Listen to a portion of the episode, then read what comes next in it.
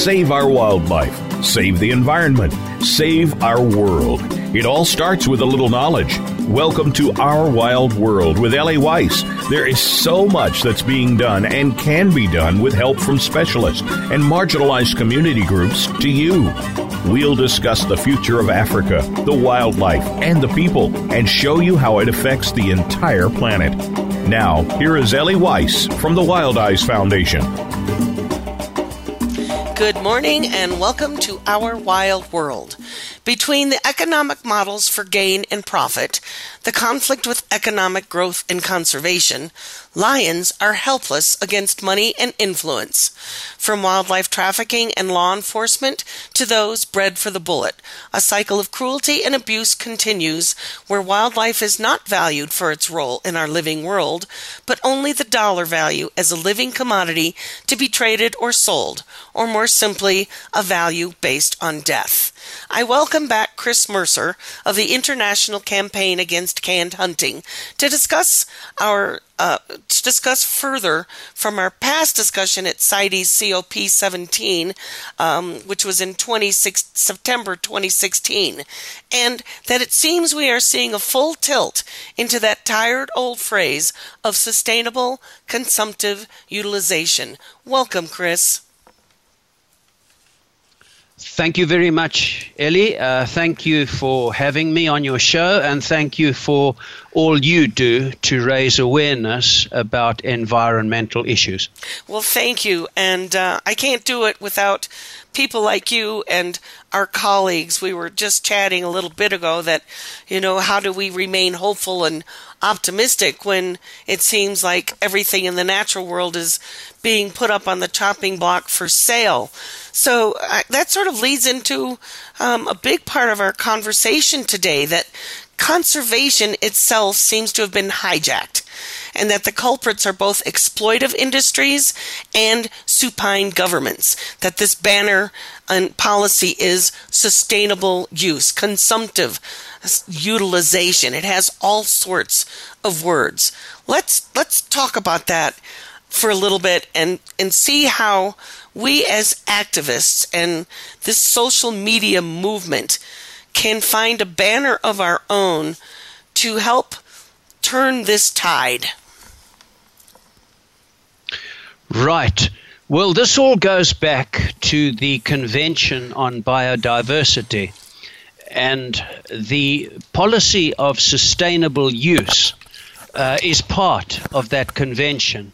So, when that was adopted by um, as far as I know, most countries around the world, um, a policy which justifies and uh, indeed encourages cruel exploitation became the international policy, and signatory com- countries were obliged to flesh out uh, that uh, clause in the convention uh, into uh, national legislation which of course South Africa has done uh, along with others.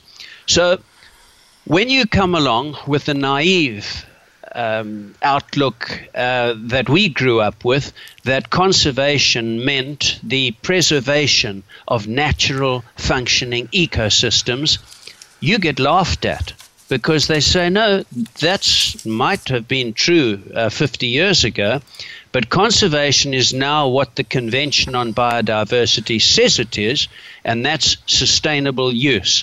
Let In other just, words, let me ask cru- quick, cruel exploitation. Okay, let me ask a quick question. What year are we looking at for of the convention? It was held right before CITES in 2016. So did that definition continue to hold as as recent as 2016 for sustainable utilization? Oh, no. Uh, the convention was adopted decades ago. Uh, I don't remember the exact date. Okay. So, why hasn't it been updated since it was the big convention on bi- biodiversity was held right before CITES along with IUCN? How come that wasn't? I mean, it, let's. How come it hasn't been updated?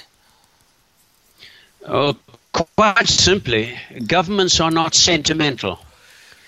Um, in fact, the South African Department of Environment will tell you if you ever try to ask about animal welfare in any sense, they'll tell you animal welfare is not part of our mandate. Our mandate is simply to look at the numbers. If the numbers of the species go up, we're doing our job. If the numbers go down, then we've got to talk about uh, changing the um, category uh, of um, uh, of that species, um, making it more endangered. That's how it works. It has nothing whatever to do with ethics. That's kind of looking at it as cherry picking. If we're going to divide it up into specific species numbers up or down, rather than the whole of the functioning ecosystem, I would think that's part of the mandate not only of the Convention on Biodiversity, but for governments and its people. If governments represent their citizenry and the citizenry doesn't have a place to live because it's running out of wildlife, then what do we don't the people have an avenue to change this or is, is that the crux of our conversation? Yes, exactly. Um, African governments, in particular, I can't speak for first world governments, um, are lamentably lacking in funding wilderness areas because they ruthlessly employ uh, patronage uh, to maintain uh, power in politics, and uh, trees and animals don't vote. Right. That's a sad point right there. So it's up to us to do that. And in terms of speaking of the U.S., with our current administration, we're taking huge strides backward. So I can't say the U.S. is any longer a shining star beacon to lead the way on environmental policy with our current president and his his um, Department of Interior and the board that's laced with the whole hunting community.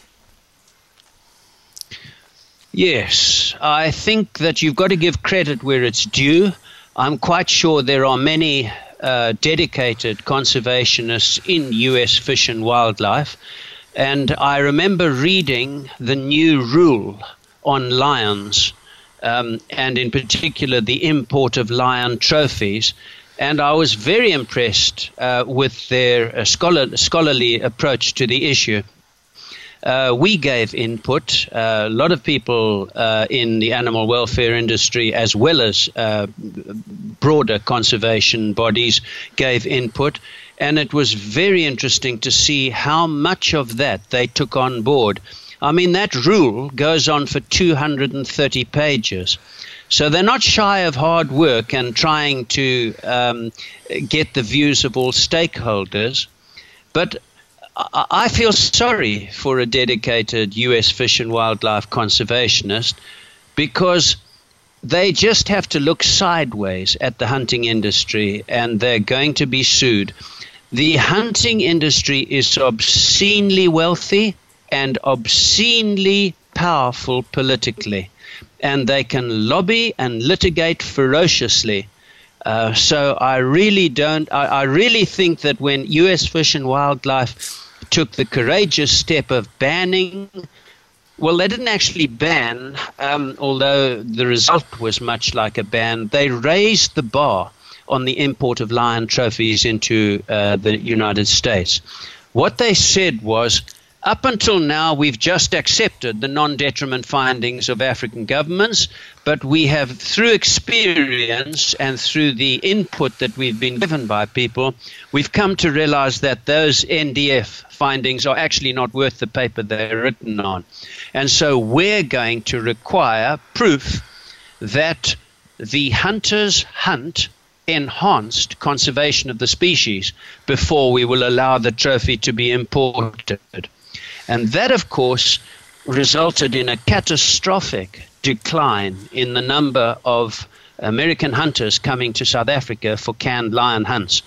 And uh, I've spoken to some of the canned lion um, breeders here, and uh, they were uh, very badly affected financially by that um, uh, policy.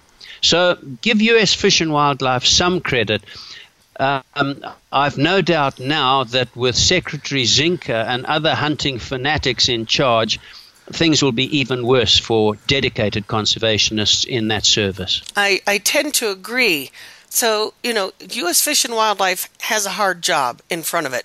And as we both know, there are a lot of dedicated people in there, and they've been on this program, and we're talking we're talking with them and from CITES about this very topic. So you bring up an interesting catch 22. When U.S. Fish and Wildlife upped the, raised the bar that the hunting of lions had to have a conservation value, and it that kind of took it away from canned lions, and then Safari Club International and all of those, and PHASA, the Professional Hunting Association, and the Professional Hunters Association in South Africa also came out against canned hunting that the the lion ranchers and the lion breeders and the lion farmers took a hit. So now they're left with a lot of lions that are very expensive to keep to trophy age and they're not being hunted. So what we're seeing now, what's been in the news, is a lot of these lions are simply just being killed, shot in huge numbers, and shifted right into the bone trade.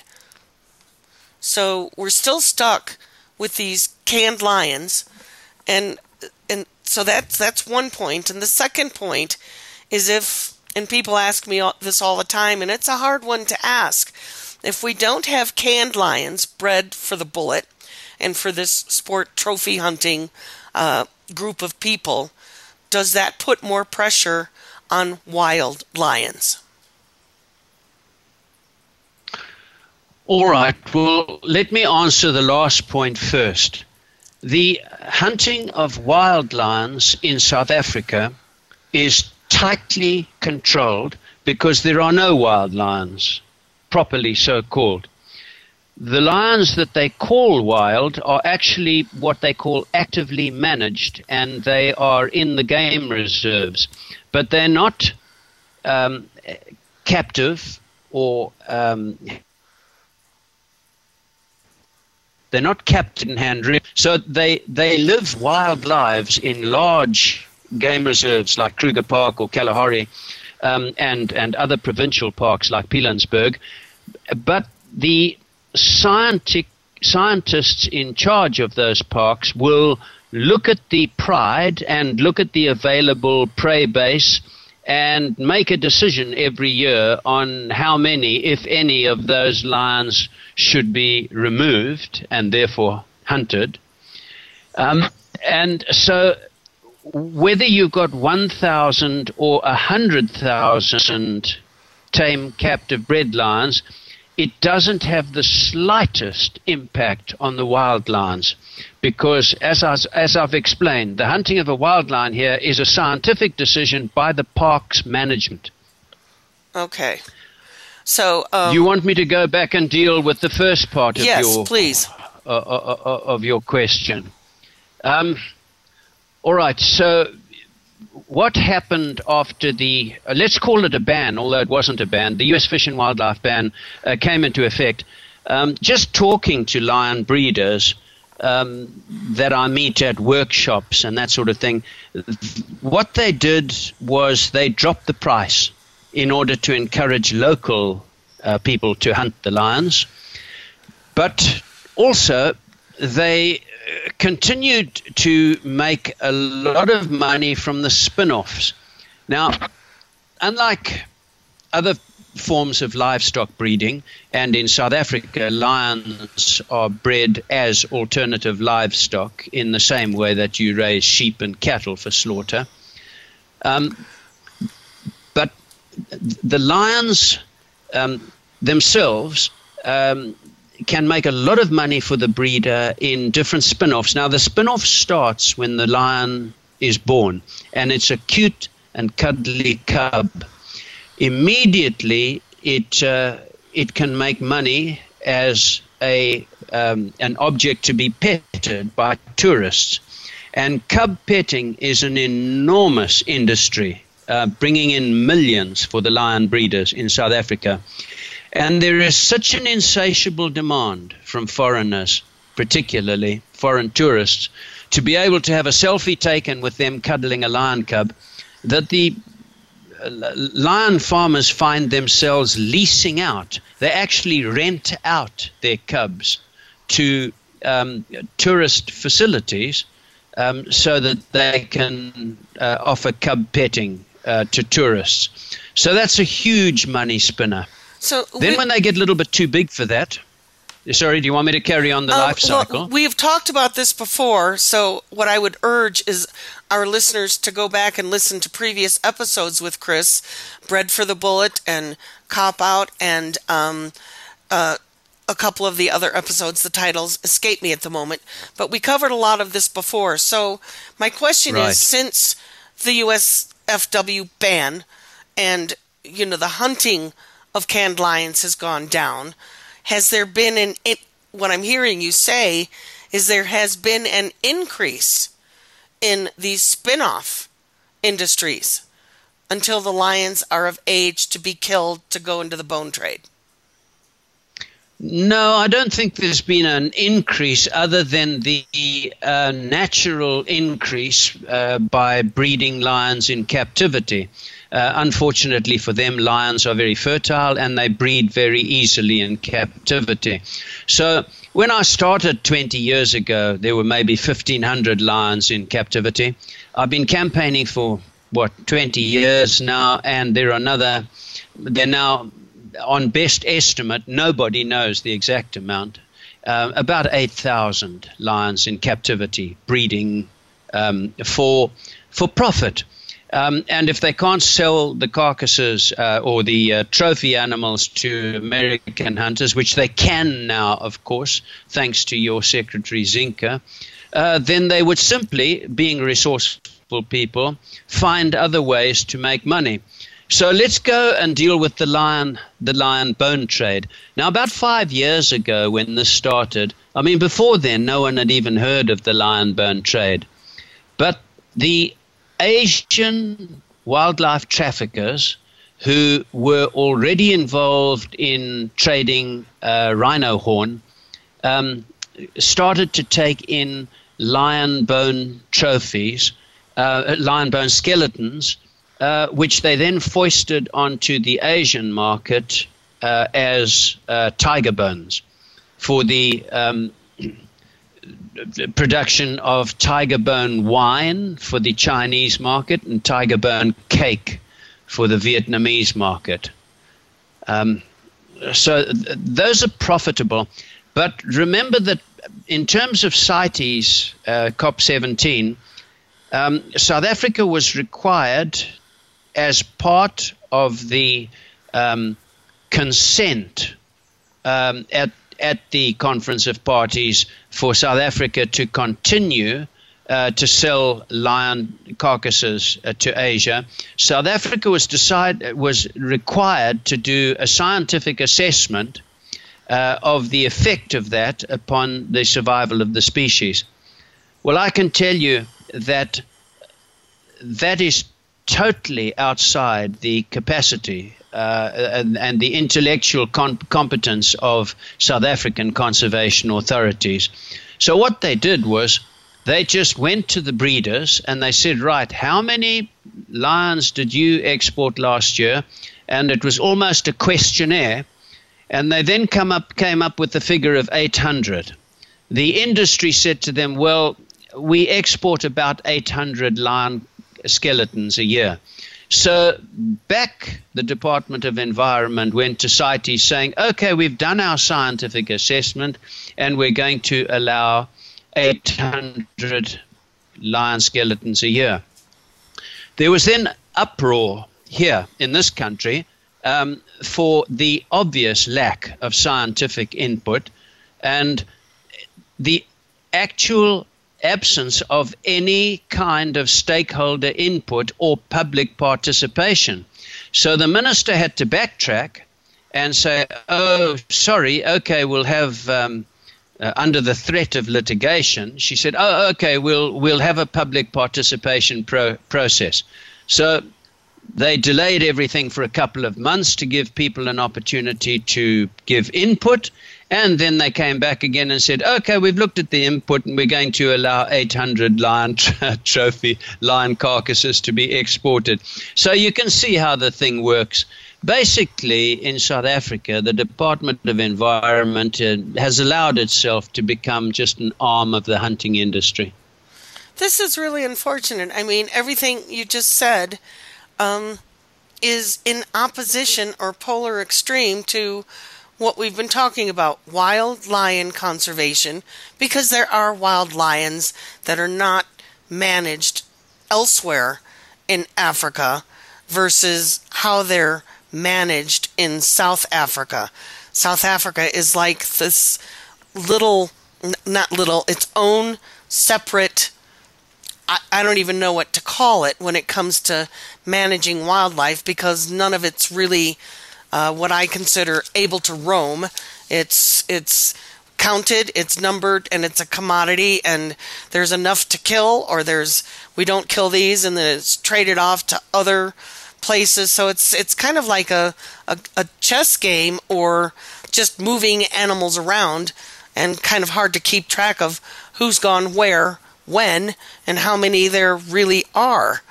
So this brings me to a point. Well, while we're here, um, you'd sent me, and I've received a notice about a new book coming out, "Cuddle Me, Kill Me" by Richard Peirce. Um, how do you think? How how is that book highlighting more what's going on between your iCatch, your organization, and let's say what Blood Lions did a few years ago that we need a book now to highlight even more what is going on in this lion farming ranching industry. Uh, well, Richard Peirce is a successful wildlife documentary author.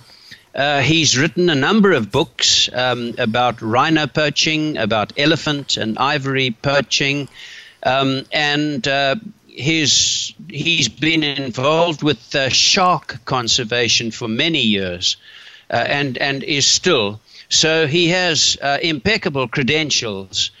Now, uh, what I like about him and his book is that he did his homework. He and his wife spent a couple of years going around from place to place, one lion farmer to another one lion breeder to another, one canned lion hunting operator to another. And he really got to know how the industry worked. He didn't just go to the Department of Environment and get the official fob off. He really did his homework. And that's in, that's what you can enjoy in the book. He really knows what he's talking about. All right. And it's a sm- it's a short book. Um, there are more uh, it's one of those books that you buy at the airport, you know, to take on the plane with you because it it's quite a, a short book and it has a lot of uh, pictures in it.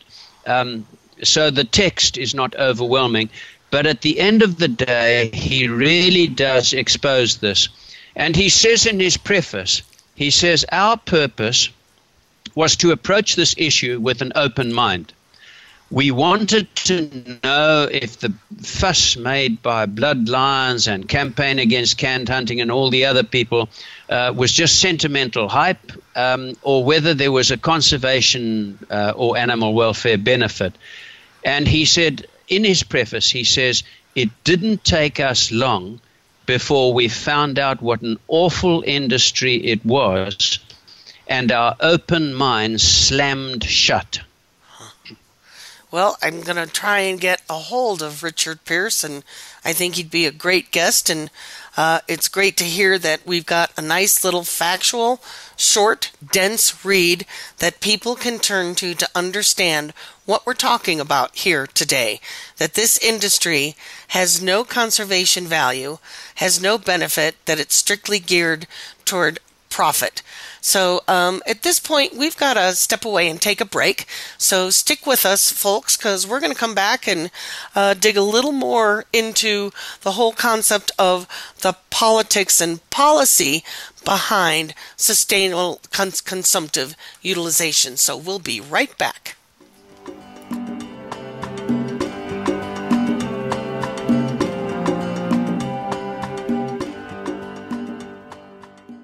Become our friend on Facebook. Post your thoughts about our shows and network on our timeline. Visit facebook.com forward slash voice America.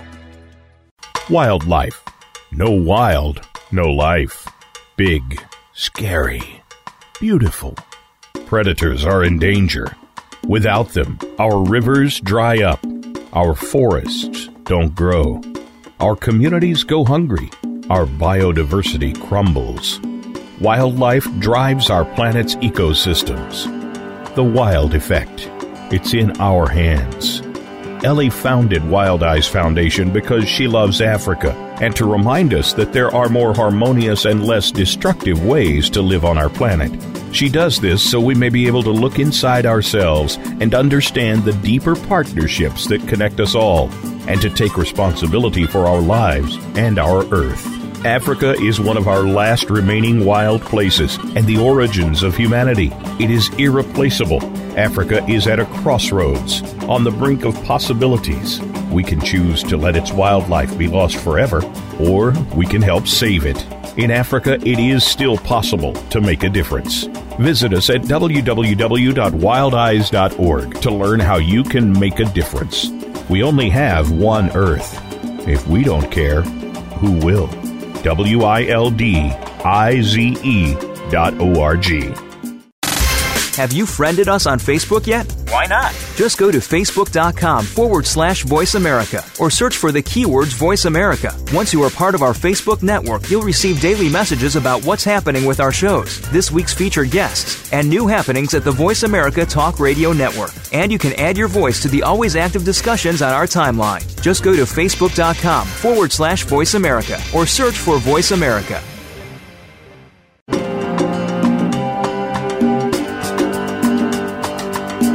You're listening to Ellie Weiss and Our Wild World. We want to hear from you. Call into the program at 1 866 472 5788. That's 1 866 472 5788. If you'd rather send us an email, please send it to wildize at wildize.org. That's W I L D I Z E at W I L D I Z E dot O R G. Now, back to our wild world. And welcome back. This is Ellie. You're listening to Our Wild World and my guest, Chris Mercer of the International Campaign Against Canned Hunting. You can uh, listen to Chris and get some background here on previous episode, episodes with Chris and also other episodes we've done on this program with other people, experts, and opinion on the canned hunting industry from 2015 to 2016. And here we are in 2018 still talking about it. So, Chris, you and I were talking before we started that, you know, how do we maintain hope? You know, what what has happened? We're we've been working on this. You've been doing it for 20 years. I've been trying to educate people and raise awareness for 30, 40 years. So, how do we get these activists and let's say the social media from tweeting and Facebook posting from I love animals and oh how sad and tragic to get that voice into political clout? Well, let's start with the obscene wealth in vested interests because anyone who wants to change anything that affects vested interests is going to find himself being attacked in return.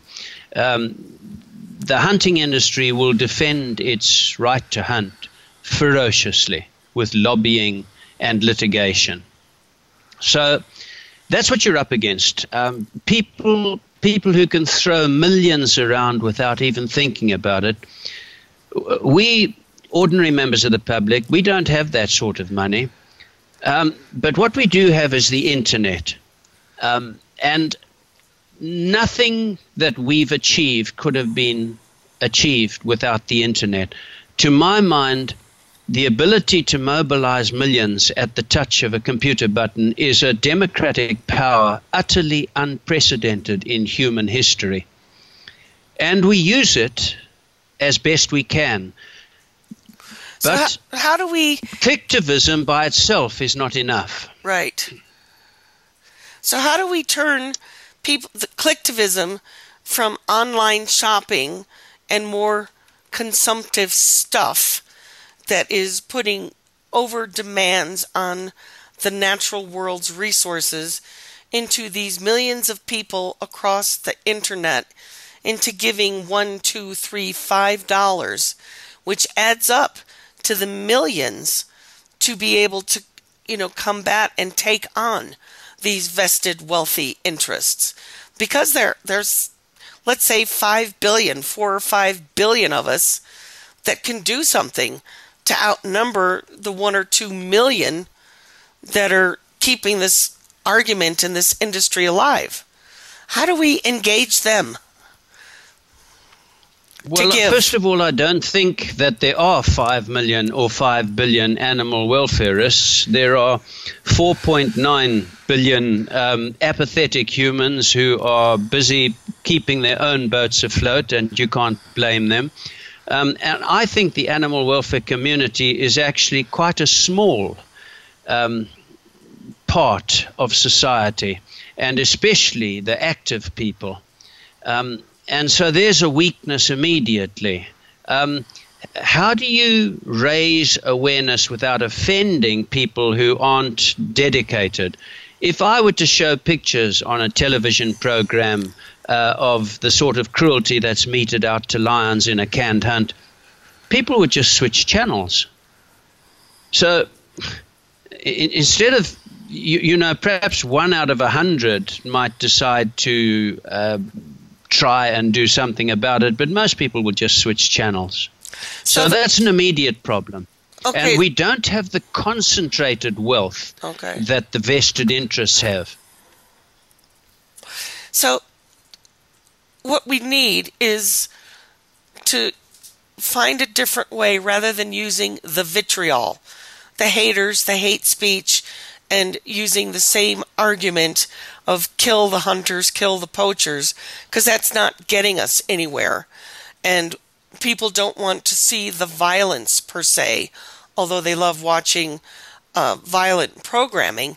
So, this millennial group we've got to tag and then the younger group that that are coming up the you know 6 to 13 year olds they're our future they're going to be our lawmakers uh, in the near future but in the in the closer future is this millennial group and a lot of them are saying we don't even have a future so why bother how do we engage them without turning them off that there is a steep hill to climb and we need them to help bolster us. How do we do that? Well, we need two things. We need money, lots of it. Uh, we need philanthropists with billions to pour into this, and we need education. We need to be able to educate activists to be able to function at a, at a policy level because that's what the hunting industry and other vested interests do. They don't waste their time tweeting and uh, Facebook uh, posting. They go straight to the decision makers. And whether they're holding conferences in Europe where all the um, rangeland state uh, ministers of environment have been flown first class. Um, and or whether they're getting Secretary Zinke to set up an advisory council which is packed with hunters. However, they do it, they look after their interests with wealth at a policy level. And we're just not represented at that level at all. Now, Richard Peirce is strong on this because when he started uh, campaigning for sharks, he ran into the same problem And what he, what he did was to set up a training facility to train advocates. Because animal advocacy is a bit like um, any other legal service. Imagine, Ellie, if you were involved in some kind of litigation and a friend of yours came up and said, Ellie, I love you. You're a wonderful person. I would love to help you. I'm going to come and represent you. I'm not a lawyer. I don't know any law. I don't know the facts of your case, but my heart's in the right place and, I, and I'm going to help you.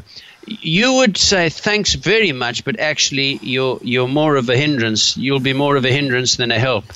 and I think the animals would say the same thing about many activists don't I hate to say it, but you know, you're you're absolute. It's it's hard. It's it's painful to say, but you're absolutely right. We get a lot of animal lovers that want to help, and it's my mind is immediately. It's like, well, unless you have this skill, that skill, and can represent on the same scale to fight this fight, then um, there's not much we can do for you because we're we're we're on the top shelf of the library on the top floor of a skyscraper at this level. We need voices. So what you're saying is let's say all this millennial group that did go to law school, that did, you know, do the corporate and is ha, has this um, background and this skill set. How do we reach them to turn those skills into fighting for the world they're going to be taking part in very soon. yeah, we do need a college uh, of animal advocacy. Now, for example, in South Africa, they have a wildlife college that trains the game rangers. And as you would expect from a college which is funded by the hunting industry, they are taught sustainable use. They're told forget about conservation in the old fashioned sense. What you are going to be um, administering is conservation in the new sense, which is sustainable use. In other words, you just look at the numbers. So long as the numbers go up, you're doing your job. Never mind about the condition of the animals. Animal welfare is not not part of your mandate. So you've got every year you've got all these rangers coming out of the wildlife college thinking that hunting is conservation because that's what they've been taught. Now, we can't counter that unless we have the money to set up a comparable education system and turn out game rangers who are critical of the current um, dispensation and, and who are ready um, and, and armed with, with arguments and, and knowledge to change the system. So, to fight it in the courts, this is a battle that needs to go to the courts and the policy level. Uh, I would say policy level more than the courts, because you've got to change the laws before you can use the courts. Okay. So, which college is this that you're um, talking about? Uh, the Wildlife College, or College of Wildlife. Okay. In South Africa. Okay. Because I'm aware of another one, Ashwell Glasson, with the Southern African Wildlife College and the Southern African Wildlife College Trust. That's a two year program that trains up um, students from all over Africa to be much more skilled in people skills and policy and conservation as you and I think about it. That without a, oh, an earth to sustain us, rather than numbers, a numbers game of species by paint by numbers, that in in their future, soon to be future, they're going to work themselves out of a job if they just go by, you know, the hunting argument. Yes, you see, we get many people offering to help us, um, and we really um, appreciate that. I mean, our heart goes out to the people who feel so strongly about it that they want to actually um, put time and effort and what little money they have into it.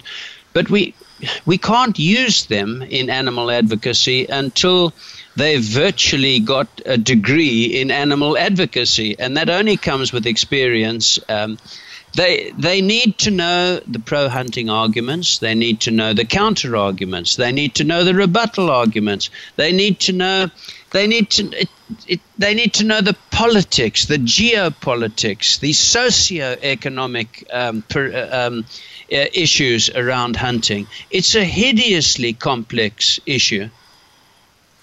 So, th- what we can do then is, and, and you've created two great points here is a, how do we fund and organize professional training for animal advocacy? And the answer is colleges. And we've already got colleges all over the world, so we need to get curriculum on this. And then the other is commissioning academic studies that show the fallacy of hunting as a beneficial land use for for all but the elite and we need to find you know, the community participants, people who live with wildlife, to be educated and transfer this knowledge that the wildlife they live with is their future. Yes, uh, let's take one point.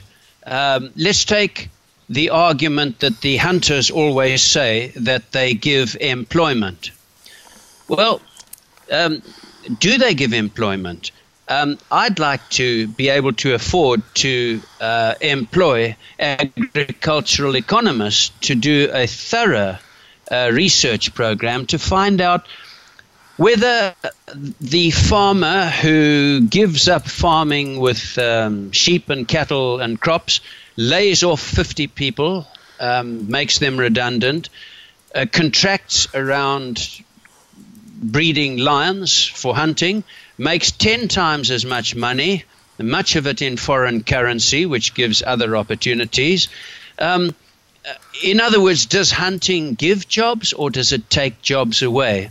Is hunting a beneficial land use or, on closer analysis, is it a wasteful use of land? These are issues that have to be properly researched, and you need money uh, to be able to do that. And then you need um, advocates to be able to use that information effectively in at, at the policy level. So, in other words, we have this pot of money running around uh, what we call an economic gross domestic product that is based on consumptive models.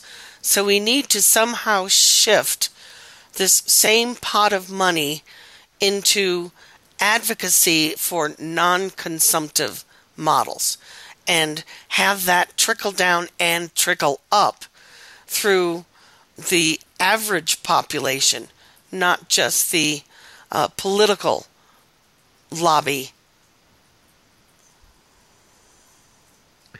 I don't think that the hunting industry pays any attention to the general public. Um, I think they know that if they employ the smartest public relations brains in the world, which they do, they can muddy the waters enough so that ordinary people will say, oh, the hunters say this and Mercer says that. Um, I don't know who's telling the truth, and they switch channels. That's all they need to. It's like the tobacco industry or big pharma. They just need to muddy the waters. They don't have to persuade anyone. This is kind of sad because we have billions of people that are bored silly, you know, playing with devices. They're only window into the natural world is through a virtual window on a device and you know, nature TV program programming that shows a natural world that's really no longer there. Or if you swung the camera to the left or the right, then you would see the crowd of people sitting around watching and taking pictures and posting to Facebook. So once again, it comes, we've come full circle. We have to find ways to engage this large global social media group of people to go from posting non event posts. I'm sad, that's tragic. I don't want to look at that picture.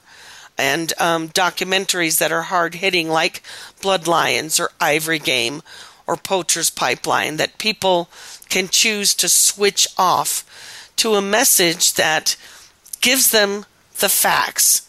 They don't have to be faced necessarily with the visual ugly truth, but to be given the facts.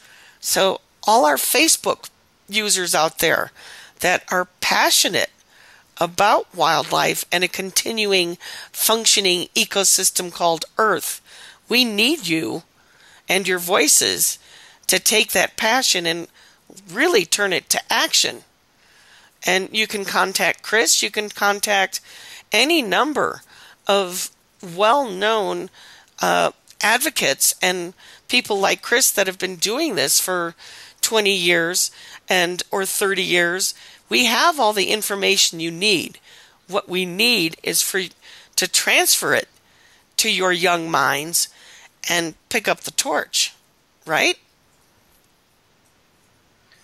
Yes, uh, it's always useful uh, to use the internet um, to raise awareness.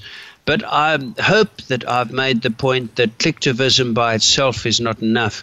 Uh, because the hunting industry doesn't waste its time going after the general public. It goes straight for the decision makers and the policy makers.